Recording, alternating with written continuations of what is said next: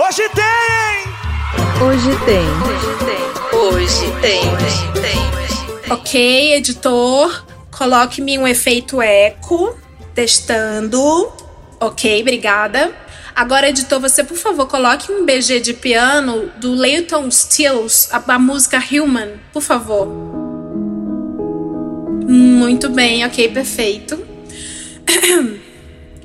Cá estamos nós, ouvinte, tal qual um artista barroco, vivendo entre o sagrado e o profano, nessa jornada de desconstrução do eu, em busca de regeneração, em busca de uma repaginação moral após o episódio de Surubas. Eu faço isso porque eu tenho um compromisso com você?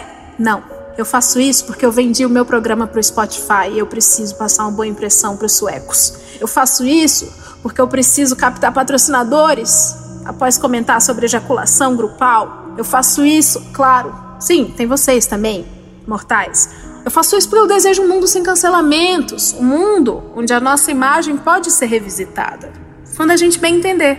Uma imagem que pode ser reconfigurada de acordo com o Zeitgeist, tal qual faz o ex-ator, ex-ator pornô, ex-bolsonarista e agora ex-antifa. Agora não, ele ainda é antifa? Bom, ele agora é tucano, Alexandre Frota. E você vem comigo nessa jornada, ouvinte. Você e as únicas pessoas possíveis para debater esse tema comigo. Quem são elas? Chega mais, gente, chega mais e diz aí pra gente o que é que tem para hoje. Eu sou o Padre Renan, do, da família dos discípulos e do Dois Padres Podcast, e hoje tem conversão e reestruturação. Eu sou a Mari, eu sou gerente de marca e consultora de imagem e hoje tem dicas para se reposicionar e deixar o cancelamento para trás. Eu sou Arthur Benozati, médico, palestrante e influenciador digital e hoje tem imagem ressignificada. E eu sou a Leila Germano e hoje tem Resgate da Dignidade. Então ali só não falei por isso. Eu até gravei, mãe. Você, ó, Brasil, exclusivo. Saiu do rádio. Calma, eu, eu sei, eu entendo, eu entendo. Prazer. Deixa eu ver aqui. Mãe. Não, precisamos de mim. Obrigado. Tudo bem? Bom. Mãe, olha só. Aqui é, é mais papo sincero, né? Não tem mentira. Vamos perguntar da Lipo. O que, eu faço?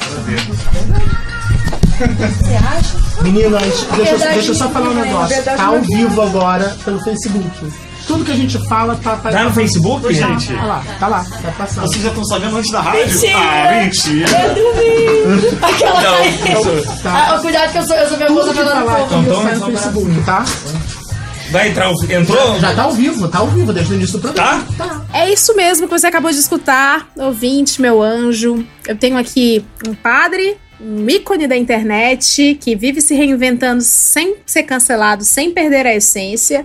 Um especialista em marcas, em imagem pessoal, para ajudar e ensinar você, talvez, a retomar o rumo da sua vida, mesmo depois de dar aquele PTzinho na festa da firma, talvez. Ou, sei lá, tomar um fora e continuar rastejando pelo seu ex, pela sua ex. Volto.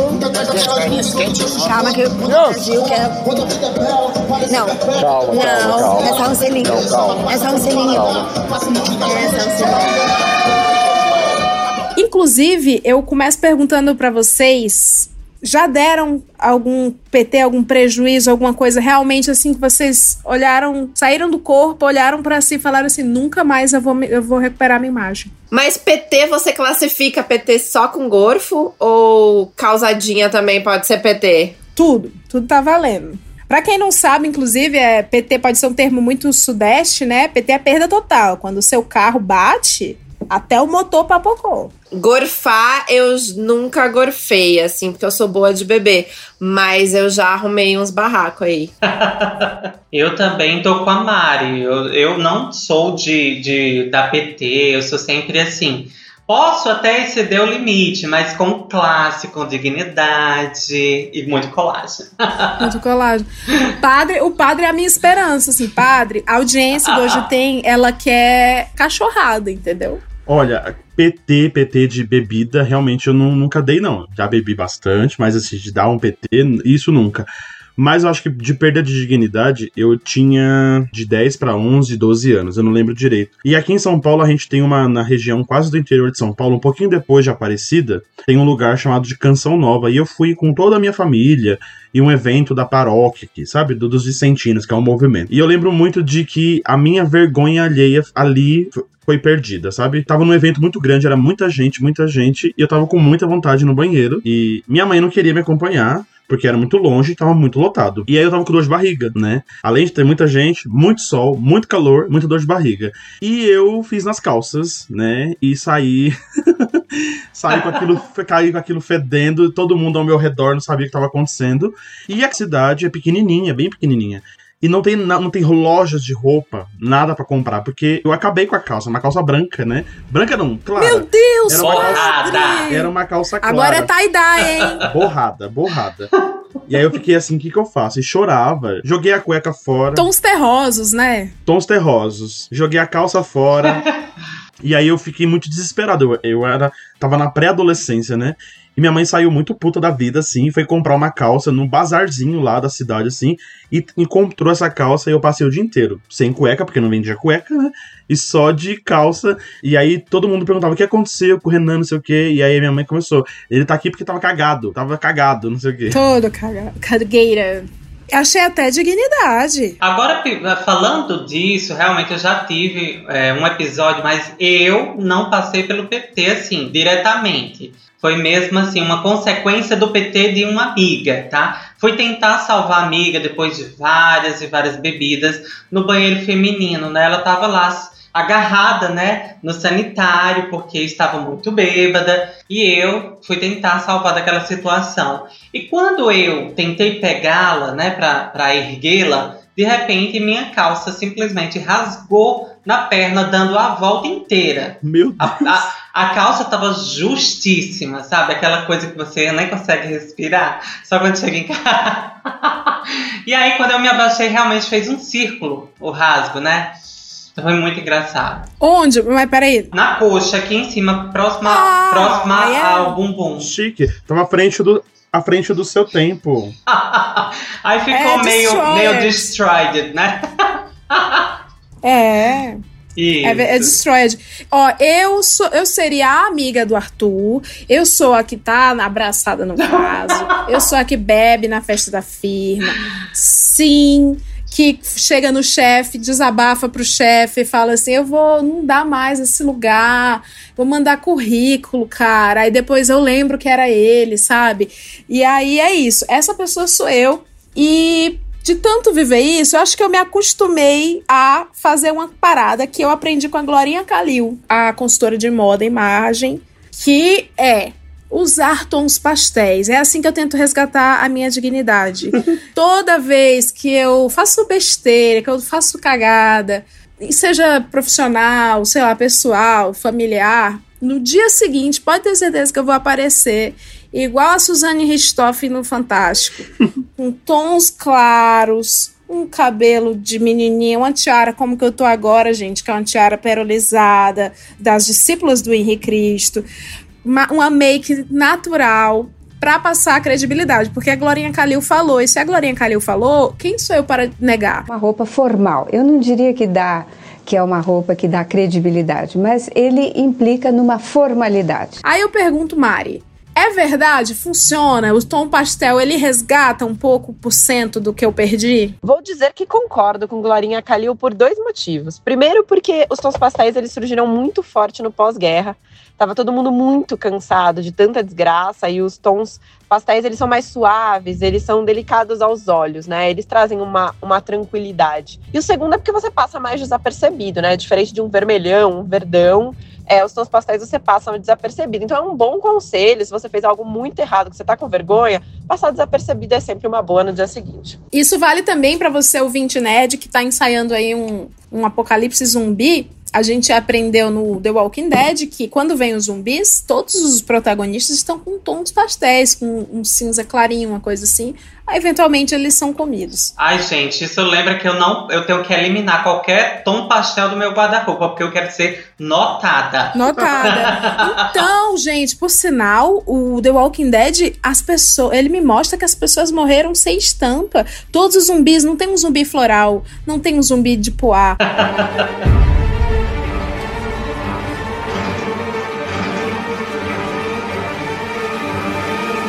Mari não é só uma profissional de imagem. Ela é de branding, inclusive ela é do mercado de luxo e de, e de marketing do mercado de luxo. Você que acabou de ouvir toda essa aula da gente, os nossos comentários, os nossos caos, você deve estar pensando assim: ah, agora eu vou fazer a cagada que eu quiser, eu vou usar um bege, que tá tudo certo. Não é só isso. Às vezes você precisa muito mais do que isso. Às vezes você tá no BBB 21, você precisa mais do que tons pastéis para recuperar a sua carreira. E aí a gente vai falar sobre um bagulho que chama rebranding. Mariana, profissional marqueteira, o que, que é rebranding? Primeiro, o que, é branding, para depois explicar o que é rebranding. Bom, vamos lá. Branding é gerenciar uma marca, que pode ser tanto de uma empresa quanto pessoal. Eu gosto sempre de falar que comunicação é o que a gente fala, marca é o que o outro entende. Então, a marca é a percepção que as pessoas têm ou de uma empresa ou de uma pessoa. E o rebranding é quando você quer mudar isso. Você pode ser uma pessoa ou uma empresa vista de uma forma muito tradicional, antiquada, e de repente, em algum momento, a sua essência mudou e você já está se portando de uma maneira mais moderna, mais contemporânea, mas não necessariamente você é visto dessa forma. Então, o rebranding ele vem para mudar essa percepção, para trazer mais forte esse atributo que você quer ser percebido agora. Arthur Oi. Você é um rebranding vivo. Eu, inclusive, quero até comentar. Arthur, eu conheci como médico gato do SAMU. E hoje, Arthur é um grande influenciador médico. Mas assim, é outra perspectiva. pois é, Leilinha. Como, como que é ser o protagonista de um rebranding? Olha, Leila, eu já fazia esse troço aí de rebrand sem saber o que era, né? Pois é. então, minha vida foi toda ressignificada ao passar do tempo, né? Primeiro eu viralizei lá, médico, gato de Samu, que todo mundo foi aquela loucura, aquele tesão pelo homem que aparentemente era hétero, né? o hétero top. Topzera. E de repente as pessoas descobriram que na verdade se tratava, né, de uma gay afeminada, mas mesmo assim com muito glamour, tá? Então isso foi um rebrand, né? uma ressignificação para masculina. E depois da masculina tivemos ainda o administrador está online, enfim. Então vou passando por isso em todas as etapas da minha vida. E eu amo a experiência, Arthur, a experiência masculina, que você foi muito importante na pandemia, assim, pra galera. Mari, eu não vou saber explicar como. Renan, Renan talvez esteja comigo como consumidor do conteúdo de Arthur. Sim. Agora, Mari, comenta aí como profissional. Porque Arthur, ele existia antes da pandemia, só que na pandemia rolou todos os memes e todas as coisas, a brincadeira de as pessoas terem de ficar em casa, então tudo era muito online. Então você fez bastante o administrador estar online Muito, durante, muito. durante a pandemia pode liberar a baderna. Então era uma extravasada que a galera esperava. E eu, eu também esperava. Tipo, eu esperava o Arthur autorizar Eu também. eu ser feliz Eu naquele acho que dia. todo mundo, Leila. E olha que coisa, que coisa louca do mundo, né? Eu lá em janeiro dizendo o administrador está online, libera a baderna. De repente a baderna foi liberada pelo coronavírus, entendeu? É uma coisa de maluco. E de repente as pessoas realmente esperavam, poxa, qual dia que ele vai poder liberar a baderna de novo, né? Sim, é. E aí era de ficar em casa.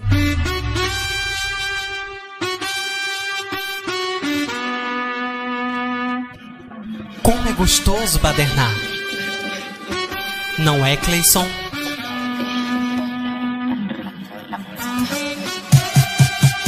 Lentamente, nós dançamos ao ritmo da baderna. Uh, que calor! O administrador está online. Dance comigo!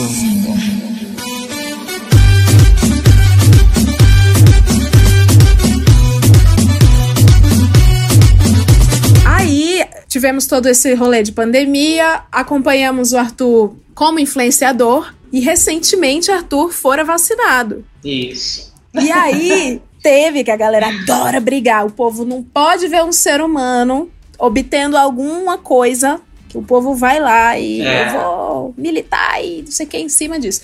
E a galera foi cancelar o Arthur porque ele se vacinou. Exato, porque na verdade, Leila, é, as pessoas já deveriam saber, até por, por osmose, que eu era médico, médico, gato do SAMU, meu primeiro meme. Então, não é aceitável que alguém discuta que eu não sou médico, né? É, o que as pessoas ficaram na dúvida é se eu realmente também estava na linha de frente, tá? Porque o que eu faço de bom não preciso ficar explorando isso para o público. Faço ali no meu cantinho salvando vidas e ok. Então, de repente, quando eu fui vacinado, foi aquele choque, né? Por que ele foi vacinado? Porque ele é rico? Estão priorizando ricos? Enfim, coisas desnecessárias. Antes disso, o Arthur foi questionado porque ele foi votar com a camisa do Brasil, então as pessoas depositaram sobre ele um peso de ter votado em A ou B. E. Na verdade, eu não. Só consertando, eu não fui votar com a camisa do Brasil, não. Ah, virou. Então, viralizou essa foto. Só depois, eu postei depois ah, mesmo. Foi tu que postou. É. Ah, tá bom, então beleza. Então retira aí o que eu disse. Mas é, chegou em mim essa foto e as pessoas ficaram, não, porque ele votou no coiso. O lance é que o Arthur, há tempo, eu tô, eu tô fazendo toda essa trajetória, gente, e Mari, pra gente fazer essa análise, porque eu acho o Arthur muito case de sucesso, assim. No, acho que no mês seguinte que eu te seguia, você deu uma entrevista e não teve problema nenhum de falar assim: me arrependi do meu voto, não concordo. Sim, até porque todo mundo tem a oportunidade. Uhum. Esse foi o meu momento de fazer merda. Uhum. É, não fiz campanha, não, não gosto da pessoa que tá ali, enfim. E realmente dei a entrevista e disse que fiquei arrependida mesmo. E foi instantaneamente descancelado. Mariana, e aí, analisa o case, porque não, não dá tempo de cancelar o Arthur nem de não gostar dele, entendeu? Bom, o Arthur é realmente um caso de marca muito interessante, né? Porque, primeiro, quando vocês falam que todo mundo esperava ele liberar e dar o sinal para se divertir para a baderna, já mostra uma autoridade de marca, né? Ele conseguiu construir uma autoridade que as pessoas esperavam ele liberar. Então, isso já é uma, um, um super ponto. E depois, quando ele ficou conhecido como o médico gato do SAMU, e depois ele trouxe toda uma outra persona masculina, falando de colágeno, tem a questão da marca, de como ele era percebido, né? Que era o médico do SAMU, médico gato, hétero, e depois como de fato ele se mostrou. E quando teve toda a questão dele ter votado no Bolsonaro e depois falar que ter se arrependido, não houve o cancelamento porque houve verdade, né? Que é uma, um ponto muito importante quando a gente fala de se reposicionar. Não dá para se reposicionar se você não assumir que você quer mudar, se você não assumir que você não quer mais ser o que você era e que você está buscando outra coisa, ou que você é outra coisa. E o não cancelamento vem da verdade, né? Então foi muito legal. Olha, gente, eu votei, eu não concordo mais, e é isso, aí você não dá muita brecha para as pessoas quererem militar em cima disso. E uma coisa que eu acho super legal do Arthur é que ele está constantemente surpreendendo, né? E isso é uma coisa muito interessante de marca, porque nunca cai no tédio, né? Então, é, essa coisa de sempre ter novidade também é algo que as pessoas esperam.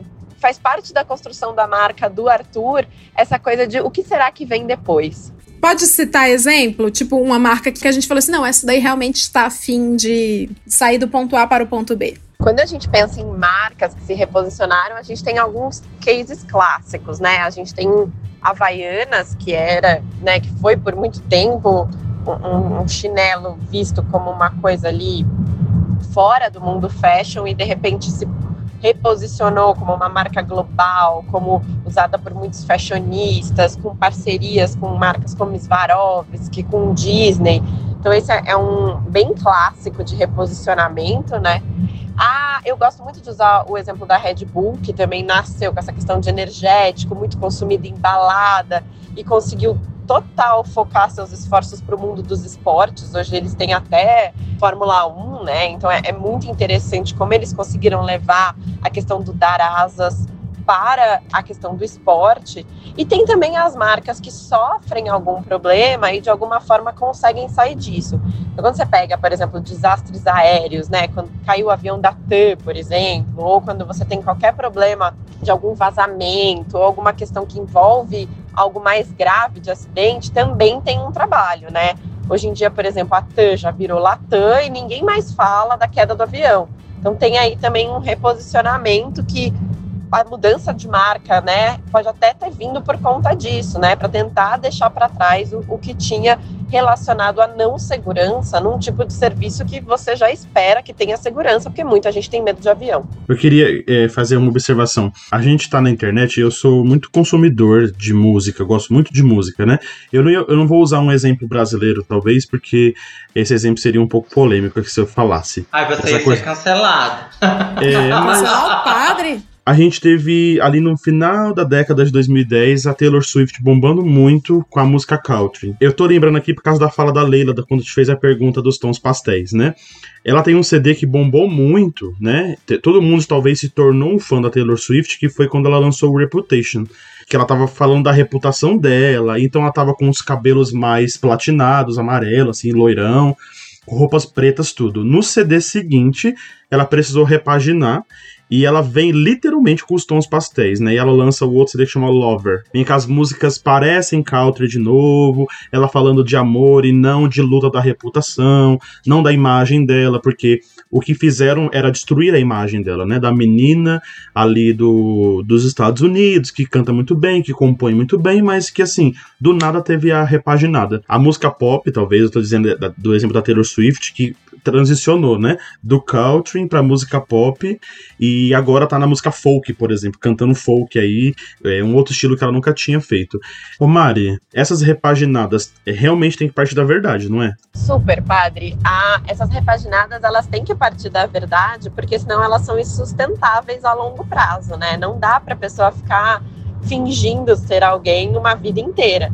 Então, o que deve ter acontecido nesse caso, assim, se a gente for avaliar, ela começou a carreira num segmento, e em algum momento, até pela idade, pela maturidade, ela percebeu que ela queria seguir outro caminho.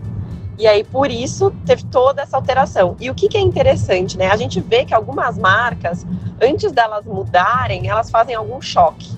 Isso acontece muito na moda. Então, por exemplo, a gente pega a Moschino, que é uma marca que fez alguns desfiles de coleção de Bob Esponja, de Barbie, de McDonald's. Ela precisou dar uma chocada para depois ser o que ela é hoje. A gente tem visto algumas outras marcas fazerem isso, assim. Então, de alguma forma, você vai para um oposto muito distante do que você era, dá um uma chocada e aí você vem para onde você de fato quer estar. Mas você está completamente certo, assim, não dá. É, marca é tão difícil construir uma marca quanto é manter uma marca. Então não adianta você construir e depois não conseguir manter. E a única coisa que garante que você vai manter é a verdade. A gente vê outras cantoras. A, a Luísa Sons, ela conta isso também na trajetória dela. A Luísa Sons, ela, quando era bem mais novinha, antes de todos os procedimentos de preenchimento, que ela virou. Inclusive, os, os procedimentos estéticos que ela fez acompanharam essa mudança de carreira, essa virada de chave. Ela era muito romântica, ela tinha escrito olhos castanhos porque ela estava apaixonada. Ela era muito novinha, era o namorado de número dois ou um, não sei, o ex dela, que acabou casando. Muito Nesse angelical, meio do caminho, né? Muito angelical, muito romântica. Nesse meio do caminho, ela fez boa menina. Ela é. Por quê? Porque ela, nesse relacionamento, é muito legal como é uma resposta da trajetória de vida quando a marca é uma pessoa. A trajetória de vida dela teve que passar por isso. Por quê? Porque ela foi casada com um cara que era muito famoso já, e as pessoas falavam que ela estava com ele por interesse, porque ela estava se escorando nele para subir na carreira.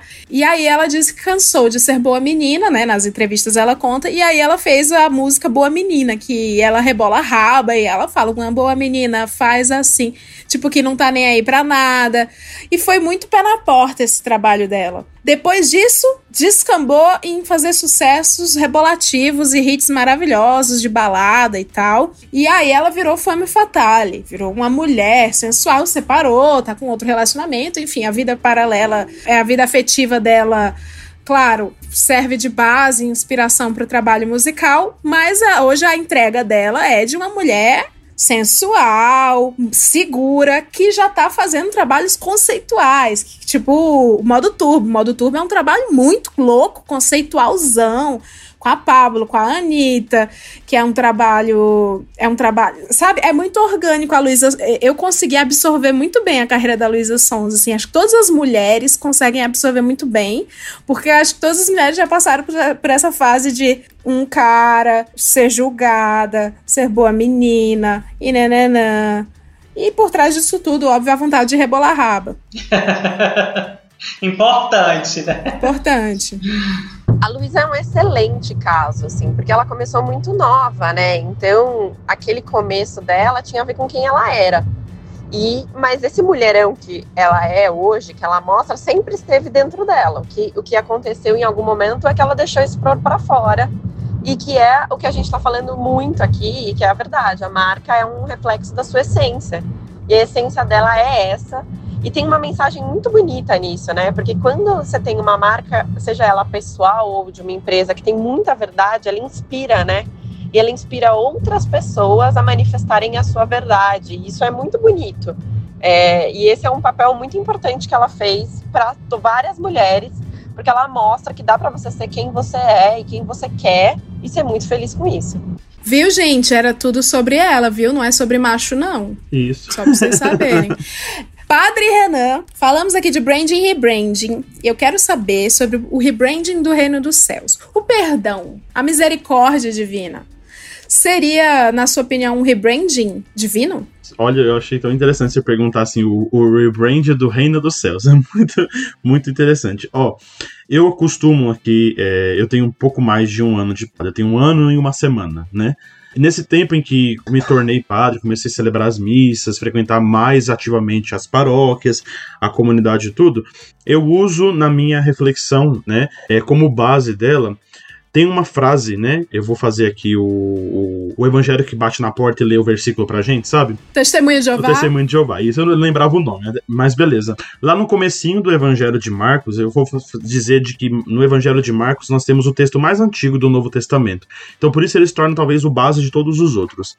Jesus, quando é um homem adulto, né? Ele começa já num homem adulto, ele diz uma coisa, ele não fala assim, é, o primeiro, a primeira coisa que sai da boca de Jesus no evangelho não é para amar a Deus sobre todas as coisas e nem, os, e nem a si e os outros como, como a si mesmo, sabe? Isso sempre me chamou muita atenção, porque a primeira palavra que ele fala é assim: convertei-vos e crejo no evangelho. Conversão, então, seria essa mudança, né? É, talvez essa reestruturação, as palavras tão bonitas que a Mari sabe melhor usar do que eu, né? O rebrand, a repaginada. Então, se conversão, né, não for uma vontade, é, primeiro, primeiro pessoal, né, e depois uma vontade de Deus que me convida a mudar todos os dias, o evangelho então se torna uma falácia, né, se torna uma mentira e não se torna uma palavra de fé, uma palavra de verdade, como de fato para quem é cristão é uma palavra de verdade. Então, Jesus quando nos convida a nos converter todos os dias, né? E ali ele diz: é, é, a primeira coisa é entender de que o reino do céu se aproximou, então antes de eu me converter, Deus é quem se aproxima. O reino de Deus se aproxima. Quando ele se aproxima, eu faço o quê? Mudo de vida, repagino quem eu sou. Por isso que sim, eu tenho uma, eu tenho uma, uma vontade de sempre continuar dizendo, né, nas minhas reflexões. É, todos os dias nós somos convidados a reestruturar quem nós somos, né? A ressignificar a vida que nós temos e a reorientar os pensamentos e sentimentos que eu tenho relacionados às pessoas, à realidade não me tornando alguém engessado, porque o próprio Jesus não me convida a ser alguém engessado, mas a me converter todos os dias. Quando isso se torna uma verdade da minha vida, eu entendo então o rebrand como essa repaginada que parte da verdade, né? É de quem eu sou, de quem eu quero me tornar e que esse quem eu sou e quero me tornar seja uma construção diária. Então acredito sim que o perdão, né? E aqui a, a pergunta da Leila, né? O perdão é essa oportunidade da gente se repaginar e, de, e, e, e é a oportunidade Quando alguém se aproxima da confissão, por exemplo, chega lá, todo piedoso, confessa os seus pecados, e confessar os pecados parte do arrependimento, né? A pessoa que se arrependeu, então ela não quer mais fazer aquilo, ela quer se repaginar, ela quer se converter, ela quer mudar de vida é a oportunidade que Deus dá. Por isso o perdão ele é incessante, ele é eterno. nesse sentido de que não Deus não se cansa de nos perdoar. Então acho que isso para mim é sempre muito tocante, sabe? Era isso que eu ia perguntar aqui, que tem um negócio que eu sou de, embora namore um matemático, que eu sou de humanas, tem o trecho da Bíblia que fala que pra gente perdoar 70 vezes 7, mas dá pra base de 490, padre. É. Passando esse valor, eu não preciso mais perdoar? Como é que fica essa questão? Não, a gente tem que lembrar que o texto bíblico ele parte de, muito, de muitos mitos, né? E não só de mitos, mas de verdades para o povo judeu. A gente tem que bem lembrar que os textos bíblicos é escrito, né? São escritos para os povos judaicos ali, para o povo hebreu. Então, quando nós lembramos de Sete, nós lembramos automaticamente do primeiro livro da Bíblia, que é o Gênesis, e lá nós temos ali aquela é, criação que nós a interpretamos de criação perfeita, que durante sete dias Deus fez todas as coisas e chamou de tudo muito bom, de bom, e quando criou o homem e a mulher chamou de muito bom. Ponto. Então, em sete dias, para o judeu, sete, que é os dias da semana, é sempre a completude, o total. É, quando nós fazemos então o 7 vezes o múltiplo de 7, que é 70, significa então de que o caminho da perfeição, do perdão, é perdoar sempre, né? O caminho da, da, da do amor, a gente podia entender. Talvez eu vou usar aqui a, a frase da, da, A frase não, a palavra da, do programa, né? Do nosso podcast, o rebrand. O caminho para entender que nós podemos nos repaginar partindo da verdade é sempre, todos os dias, né? É, entender que é necessário perdoar. Por isso 70 vezes 7, né? Nós temos que nos perdoar primeiro e perdoar os outros sempre. Igualzinho tá acontecendo no Big Brother Brasil. Igual, mesmo que tá, tô zoando. Mas eu peguei esse gancho do Padre Renan pra gente falar, porque você sabe, convidado do programa, que esse é um podcast baixo, é um podcast de gentinha. é, eu, eu costumo dizer que hoje tem é o super pop do Spotify. Porque, assim, a audiência, ela quer barraco. Então, eu trouxe aqui esse, essa primeira camada densa e interessante, né, para os acadêmicos. E agora a gente vai adentrar o submundo do ser humano. A gente vai falar de rebranding. Rebranding deste programa de entretenimento que está causando. que era para trazer entretenimento, mas está tra trazendo gatilho nas pessoas. Quanto gatilho, nossa. Total. Mari, é, quando acontece que esse rebrand ele se torna pior do que o brand, como é que se chama isso? Uhum. Quando a gente fala de marca, a gente também não pode esquecer que o Big Brother é uma marca, né? Que está no ar há 21 anos, né? Estamos na 21 edição, e que o próprio Big Brother, como marca, já se reposicionou. Se antes era coisa do, ai, ah, só essa galera bonita ali, aquele padrão para todo mundo se pegar, depois a última edição foi uma edição que trouxe a questão da sororidade, de homens versus mulheres, do, do, do machismo. E essa traz uma questão de diversidade. A gente tem quase que 50% de negros no programa. Está se discutindo muito a questão de cancelamento. Então, o próprio programa ele vai se reinventando e vai abraçando as discussões contemporâneas, as discussões que estão acontecendo agora. E isso é super importante como marca, porque mostra que o Big Brother como marca, ele é muito atual ele consegue abraçar as discussões do momento e levar isso para um grande público e que tem um papel social importante, né? Eu lembro que o ano passado, quando a Manu Gavassi falou sobre sororidade, as buscas no Google de sororidade aumentaram 200%. Então tem um papel importante. E não é à toa que o Big Brother tem 30 marcas na fila de espera querendo associar a sua marca à marca Big Brother porque foi uma marca muito bem construída. Padre Renan assiste Scandal, que eu sei. Amo, amo Scandal. Baseado no que tu vê de Scandal, tu acha que tem case aí no Big Brother que dá para recuperar? Olha, quando eu lembro de Scandal, tem a Olivia Pope interpretado lá pela, pela Kerry Washington, tudo, e ela tentando reconstruir, ou tentando construir, na verdade, né, a imagem do presidente lá, que eu já não lembro o nome do, do personagem do presidente, mas ele é o presidente dos Estados Unidos. Eu acho que não. para algumas pessoas, eu vou. Eu, já era. A gente pode citar Ih, nomes já? Pode citar nomes? Exemplo? Pode, pode, pode citar, Olha, gente. Tudo eu, tá passando na Globo. Eu vi um comentário, eu vi um videozinho desse de Twitter, assim, né? A, uma das falas polêmicas da Carol com K no dia de hoje, por exemplo, ela assim, é, ele tá pensando que ele é quem? Ela tá se referindo ao Lucas, né? Eu tenho uma carreira Isso. construída lá fora. Eu tenho uma, uma. Não, peraí. Se você tem construído até agora, nesse momento, ela supera o a Lumena de tão odiada. Superou. Sim, superou, superou. E a gente começa a se questionar, né? Se a carreira dela foi construída em verdade ou em falsas verdades, né?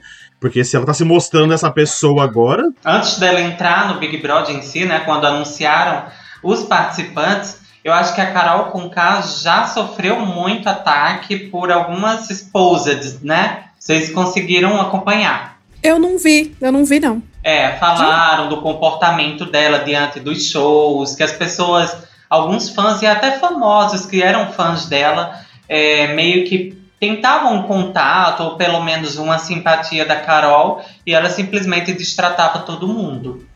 Hum. A gente tá há quanto tempo assistindo Big Brother, né? Há 20 anos assistindo Big Brother? né? Essa edição, sete, oito dias. Oito dias, olha o quanto, quanta polêmica foi levantada, né? Eu não consigo. Olha, eu acho que eu não vou lembrar o ano, é, mas a gente assistiu uma edição em que tinha um homem fazendo um relacionamento com duas mulheres e era tudo bem. Sim, o alemão. Do alemão, com a Iris e a Fanny, não e é? A Fanny. E a Fanny.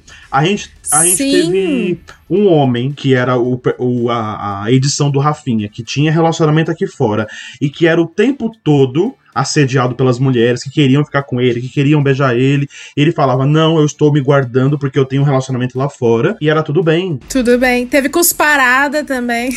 Né? Não significa que a gente está passando pano para essa edição, tem que construir as, reconstruir as coisas mesmo, né? Mas a gente viu o caso de abuso do Marcos Rapper lá com a, com a eu não vou lembrar. Com a Emily. Com a Emily. A Emily. Caso de expulsão, a outra personagem lá do, do Big Brother também que foi expulsa, é, não vou lembrar. Ana a, Paula. Ana Paula. Então, quer dizer, por menos, em outras edições tiveram expulsões, né? Ou por menos não, ou para aquele momento valia a expulsão mesmo. Era, era, era o, da, o, da, da, o do contemporâneo mesmo, assim, sabe? Mas a gente sim, tá 20 sim. anos assistindo, e se a gente tá aqui discutindo é porque ainda a marca se mantém, né? Eu acredito nisso. Gente, tem o caso também do Domini e da Sabrina, né? Na famosa Sabrina Sato, mas eu não sei para quem lembra, quem acompanha a Big Brother faz muito tempo, mas ele tratava ela super mal, né? E na época não gerava é, tanto cancelamento quanto gera hoje. Por um lado, eu acho bom, a gente aprendeu a reconhecer né, padrões ruins, é, mas por outro lado, também nessa edição parece que juntaram todos os motivos de cancelamento numa edição só. Aqui fora, a gente passava o pano pro alemão e duas minas. A gente passava o pano pras cusparadas. A gente passava o pano para várias coisas. E a gente vendo celebridades em quem depositamos afeto e dinheiro, porque muitos pagamos show para ver a Carol com K, muitas meninas compraram a revista Capricho do Fiuk, sei lá o quê. Agora, do lado de fora, enquanto eles lá dentro aliviam muito entre si, né? Ficam fazendo vista grossa pra violência psicológica. Aqui fora a gente tá muito louco. A gente tá assim. Não, tô. Tá, tem três edições de BBB que eu, eu ouvinte, antes da gente começar a gravar, eu falei para o povo aqui: não, não é Big Brother Brasil se não tem intervenção do Ministério Público. Isso. Cara, eu gosto das camadas de rebranding desse Big Brother. Porque tá tendo, se você tá seguro, num lugar seguro e distante de, de toda essa alienação, vou explicar rapidamente. Entraram pessoas que a gente julgou que iriam fazer cagada, que é aquele padrão hétero top do posto, agroboy. E entraram pessoas que a gente achou, oh, pessoas tão evoluídas, pessoas ativistas militantes do bem, representam, representam, né, várias causas e tal. E o Fiuk. ai, ai, os shades. Mas é isso. E outras pessoas também, né? Enfim, aquelas meninas bonitas, modelos padrão. É isso. Só que tá tudo invertido, gente. Tá tudo invertido. Teve uma galera que continua legal, uma galera que despirocou das ideias, e era a galera que a gente tava botando muita fé de ser evoluidona. E a galera que a gente entrou, que, que, que entrou e a gente tava julgando, nossa, esse daí eu tô só esperando comentário homofóbico. E nunca veio comentário. porque porque o, o cara só quer comer galinha caipira com piqui, entendeu? Isso é muito louco, né? Porque isso tem a ver com a imagem que a gente tem de certas pessoas, né? A gente já cria, ah, a menina é bonita, meio modelete, ela vai ser tosca. Ah, o cara é meio bombado, meio não sei o que, ele vai ser preconceituoso. Ah, a menina é rapper ou é psicóloga, ela é desconstruída. Ela... Aí tá, o Big Brother veio para mostrar que a imagem e a certeza que a gente tem das pessoas cai por terra uhum. se a gente não se der o trabalho de conhecer as pessoas. Bicho, a senhora é destruidora mesmo, viu, viado? Sim. Gente, e, e, outra coisa, eu acho que, que essa questão de ter camarote no BBB, né, trouxe aí um curso, né, para você se aperfeiçoar como pessoa antes de entrar na casa e meio que criar um personagem, né? Mas nesse BBB foi uma confusão de ideias que eles jogaram esses personagens, sei lá onde, em Chernobyl. Não, mas o personagem Total. do Fio que já caiu por terra, né? Nossa, muito. Nossa senhora. Entrou mas com aquelas roupas acho... tudo largada, aquele cabelo grande me, me amarrando um negócio na testa, já caiu por terra, né? Quando a gente pega o caso, principalmente da Carol Conká, do Projota e do Fiuk, eles entraram na casa já, já famosos, com uma reputação. Então eles já tinham uma marca construída, as pessoas tinham uma percepção deles. E o que aconteceu é que lá dentro eles mostraram algo completamente diferente. Quando a gente pega a Carol com K, por exemplo, aqui fora, ela tinha uma questão de militância, de lutar pela diversidade, de causas. E aí, quando você assiste o programa, você vê ela uma pessoa com falas super racistas, com falas preconceituosas, uma pessoa grosseira, que era muito diferente do que ela tinha construído como marca. E aí que a gente fala que é muito difícil sustentar uma marca se não for na verdade. Né? E um Big Brother num reality show com uma câmera 24 horas por dia, é impossível mentir, porque uma hora a pessoa vai parar de interpretar um personagem. Então, aquela coisa de que uma marca é muito difícil de construir e mantê-la é mais difícil ainda. E é exatamente isso que eles não conseguiram.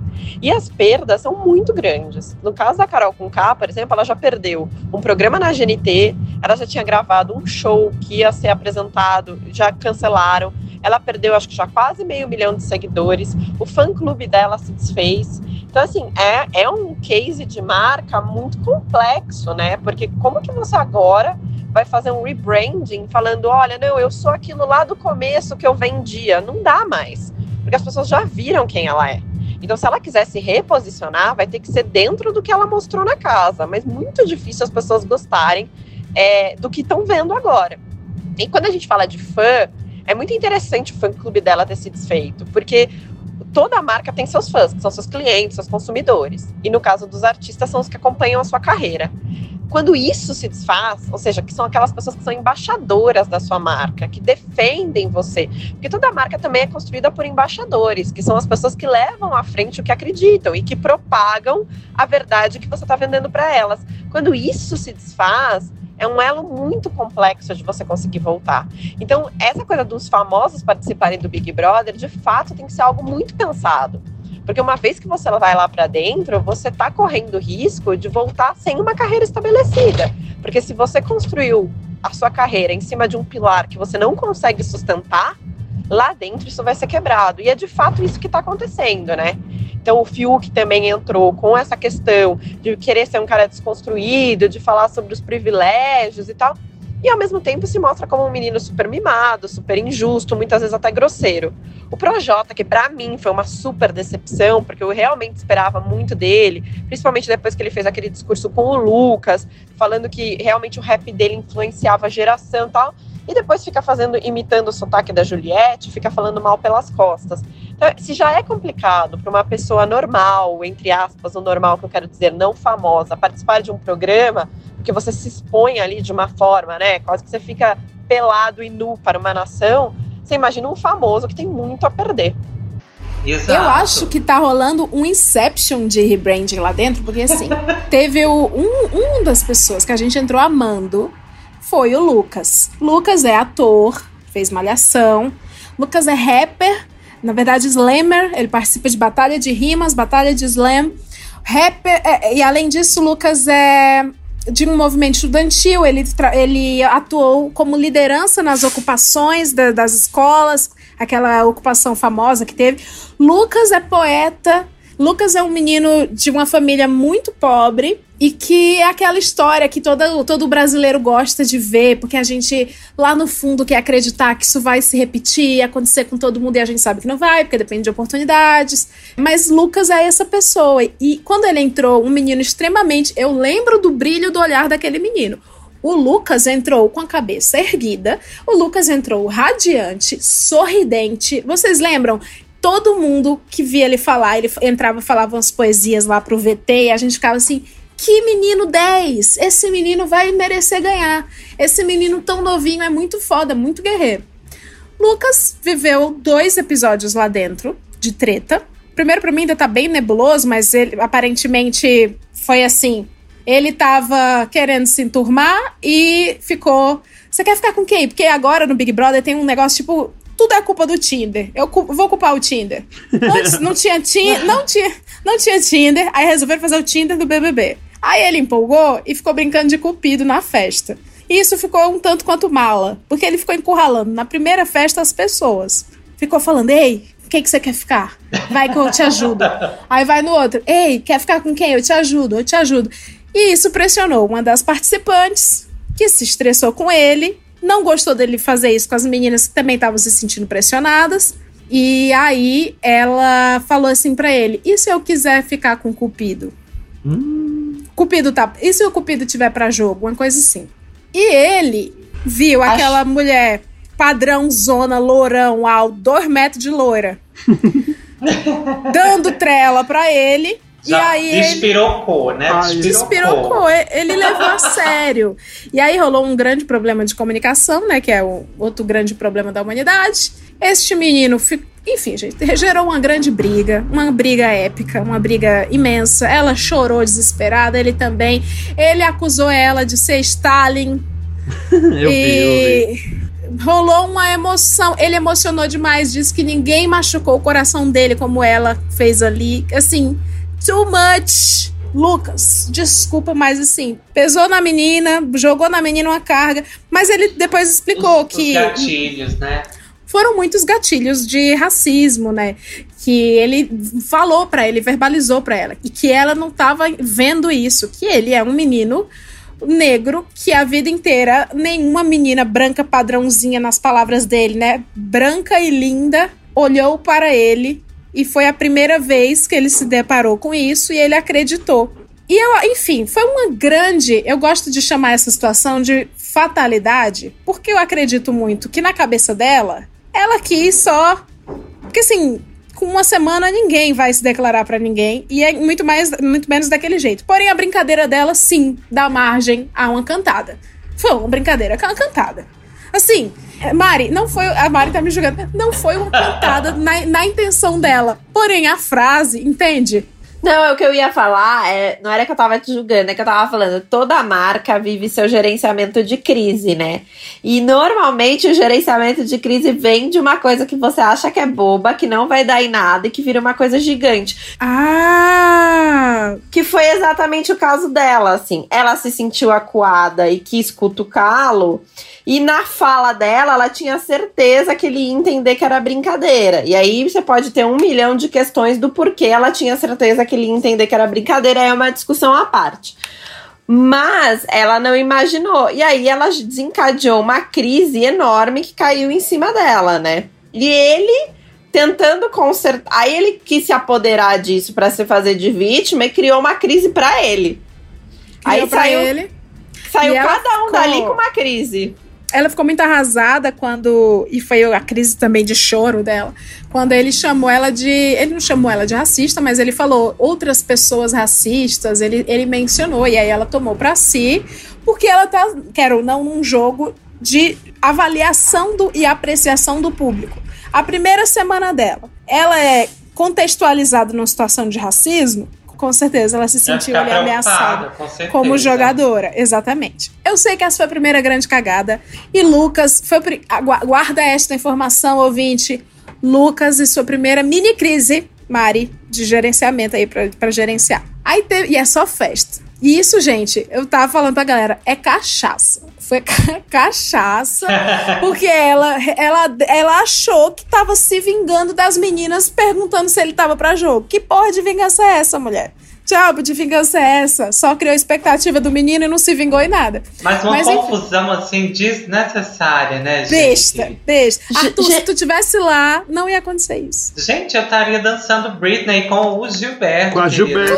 Isso, Eu isso. imagino, eu Pelo menos imagino alguém Arthur foi. e Gilberto no palco, gente. Eu imagino eles muito amigos. Eu ia coreografar, eu ia dar voz a Britney, né? Perder confusão. Pois Ai, é, gente, por causa de um cupido que ficou atiçando todo mundo, não. Gente, tem que ser igual o Gilberto e a Pouca. A conta de luz, tu, tu bota o ar-condicionado no talo, num calor desse, ar-condicionado no talo, o edredomzinho, mantinha. É, mas a dorme. boca hoje ela deu sinal de vida, hein? Deu, ela Eu- acordou. E eu achei legal a fala, né? é, dizendo de que ela não tá, não tá aguentando mais ver a, a Carol falando mal da, da Juliette. Sim, Ai, não. gente. Depois vamos entrar nisso. Vamos entrar É. nisso, vamos entrar. Vamos, vamos. Mas, gente, Pouca quem aguenta virou, virou uma inquisição aquilo Mas lá, né? tudo isso eu acho que ainda é, é, é consequência da Lumena. Sim, Tudo partiu sim, da Lumena. Ai, meu Deus, será que o Arthur pediu autorização pra Lumena pra ele falar esse nome da Lumena? Ai, já tô nervosa. Brincadeiras à parte, a gente se vê na continuação desse episódio, que é semana que vem, onde a gente vai falar outras questões e causos muito, muito, muito interessantes sobre imagem pessoal, recuperação da própria dignidade e perdão divino e talvez dos homens. A gente se vê lá.